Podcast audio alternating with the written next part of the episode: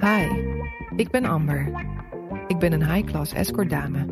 Je gaat nu luisteren naar mijn waargebeurde belevenissen. Op de afgesproken plek zit hij achter een glas wijn. Naast hem staat de koeler. Een wit linnen servet schommelt er overheen. Tussen zijn rechtervingers klemt hij een niet aangestoken sigaar. Ik schat de man, hij is Grieks, vertelt hij later, op een jaar of 65. En hij is kolossaal. De knoopjes van zijn op maat gemaakte overhemd wijken.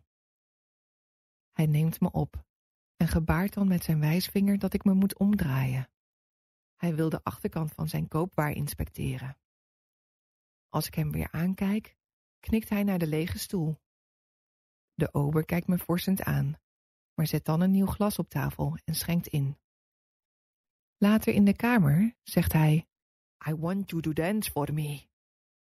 Dansen zonder muziek is vreemd, maar hij klinkt zo dwingend dat ik gehoorzaam mijn heupen wieg en mijn billen tegen de badkamerdeur wrijf. Hij kijkt nors en verveeld. De leren fauteuil kraakt als hij zich verder onderuit laat zakken. Het is niet naar zijn zin, meldt hij. Ik zak al dansend omlaag en laat sensueel heupwiegend mijn sjaaltje over mijn borsten glijden. Mijn jurkje glijdt over mijn schouders op de grond. Met een stoïcijnse blik slaat hij zijn benen over elkaar. Dan strijk ik met mijn hakken over zijn benen en speel met een vinger op mijn lippen. Dat doet het hem. Hij staat op, hij maakt zijn broek open en klopt dwingend met zijn hand op het bed. Voor ik het besef, heeft hij al zijn kleren uit. Zijn buik en vetschort eronder verhullen zijn penis. Kam, maand mijn Zorba, en hij gebaart dat hij oraal bevredigd wil worden. Onzichtbaar tuur ik gebukt waar ik moet zijn. Mijn voorhoofd en haren schuren bij iedere beweging tegen zijn onderbuik. Zo diep moet ik buigen om zijn wormpje in mijn mond te krijgen. Ik blijf mijn hoofd stoten, maar neem hem gemakkelijk zonder kokhalzen volledig deep throat. Hij wijst met zijn vinger naar het bed en snipt tegen me dat ik er geknield op moet gaan zitten en voorover moet bukken. Achter me gromt hij, you horny bitch. Dan trekt hij zijn blubberpants met beide handen omhoog en frunnikt zo goed en zo kwaad als mogelijk zijn konijnenpiemeltje naar voren.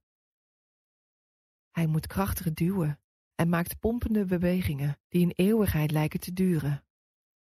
Ik kijk van de sprei naar de luxe schemerlamp en vraag me af of ik thuis de lichten allemaal heb uitgedaan. En brand de buitenlamp als ik straks thuis kom. Hij duwt en hijgt, heftig en zwetend als een otter. Het duurt lang en ik word schaal. Maar als ik hoor dat hij luid en duidelijk om Agios Maria schreeuwt, weet ik dat het zover is.